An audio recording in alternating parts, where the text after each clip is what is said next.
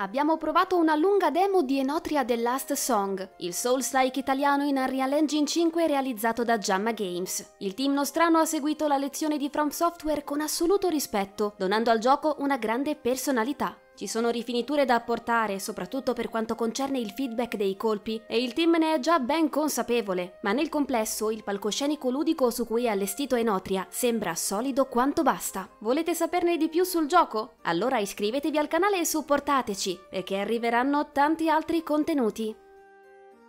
La direzione artistica di Enotria balza subito all'occhio. La definizione Summer Souls gli calza a pennello. Il mondo è sì in rovina, ma ancora in clima di festa. Saltimbanchi ballano nelle piazze a ritmo di musica e osservarli da vicino ci inonda con un guizzo di inaspettata allegria mista a follia. Una volta giunti al borgo di Quinta, denso di folklore italico, l'insegnamento del level design di From Software si fa sentire, con nemici appostati negli angoli più nascosti, stradine interconnesse, vicoli ciechi che diventano un cimitero di corpi e scorciatoie da sbloccare. E poi troviamo manipoli di avversari da abbattere, tra balestrieri che mirano dalla distanza, semplici giullari che vanno giù con un paio di colpi e colossi ben armati che sanno essere più coriacei persino dei mini boss. L'arma più forte a nostra disposizione per annichilirli è l'aggressività. Enotria è un Souls in cui partire all'attacco non da sprovveduti, sia chiaro, può essere la scelta migliore per avere la meglio su bersagli, tra salti, capriole, rotolate e affondi leggeri o pesanti. Non è un gioco dai ritmi veloci, badate, è necessario comunque muoversi con circospezione e fronteggiare attentamente gli spiritati che affollano le viuzze. Quello che importa è non restare troppo sulla difensiva, o le bordate nemiche non faticheranno ad annientarci.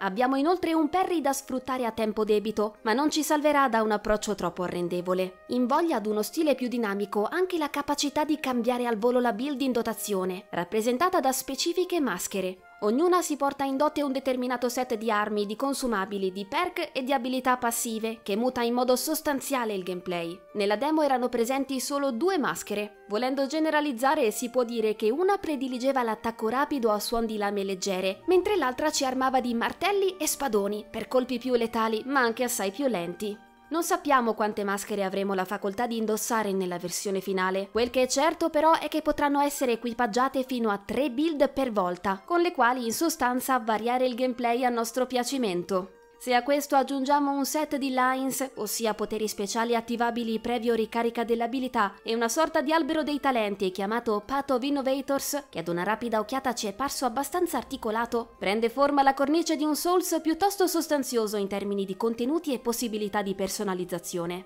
C'è tanto da valutare in Enotria, con la speranza che il bilanciamento complessivo di ogni skill sia rifinito a dovere per non creare squilibri ludici troppo evidenti. Più si stratifica un'offerta, d'altronde, più c'è il rischio che si perda la bussola.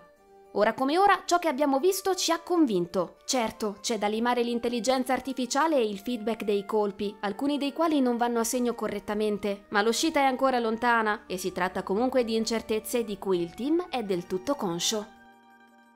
Così come il gameplay possiede una propria personalità, benché sulla scia dei Souls, Così anche il level design si muove in bilico tra innovazione e tradizione. La conformazione delle aree di gioco è fatta di zone più ampie, vie secondarie, anfratti nascosti e stradine comunicanti. Il guizzo di inventiva emerge nel momento in cui è possibile, a patto di trovarsi accanto ad un emblema luminoso, di alterare la realtà, dando forma ad elementi scenografici prima del tutto assenti. Si va da porzioni molto estese, come ponti temporanei che connettono due zone molto distanti, e si arriva a piccoli frammenti di scenario, come la fiancata diroccata di una casa che magicamente viene risanata, grazie ai quali raggiungere un'area segreta o superare un ostacolo altrimenti troppo pericoloso. La dinamica del cambiamento di realtà appare molto guidata e da questo punto di vista non sembra esserci margine di scelta per il giocatore. Abbiamo potuto attraversare solo la spiaggia di Enotria e il borgo di Quinta, fino allo scontro con il boss Curtis, un non troppo velato riferimento a Totò, godendoci una passeggiata tutt'altro che rilassante in un reame strabordante di folklore italico rielaborato in salsa epica e carnascialesca. Ovviamente i richiami alla cultura e alla mitologia nostrana si sprecano e su tutto campeggia la commedia dell'arte, quella per l'appunto delle maschere.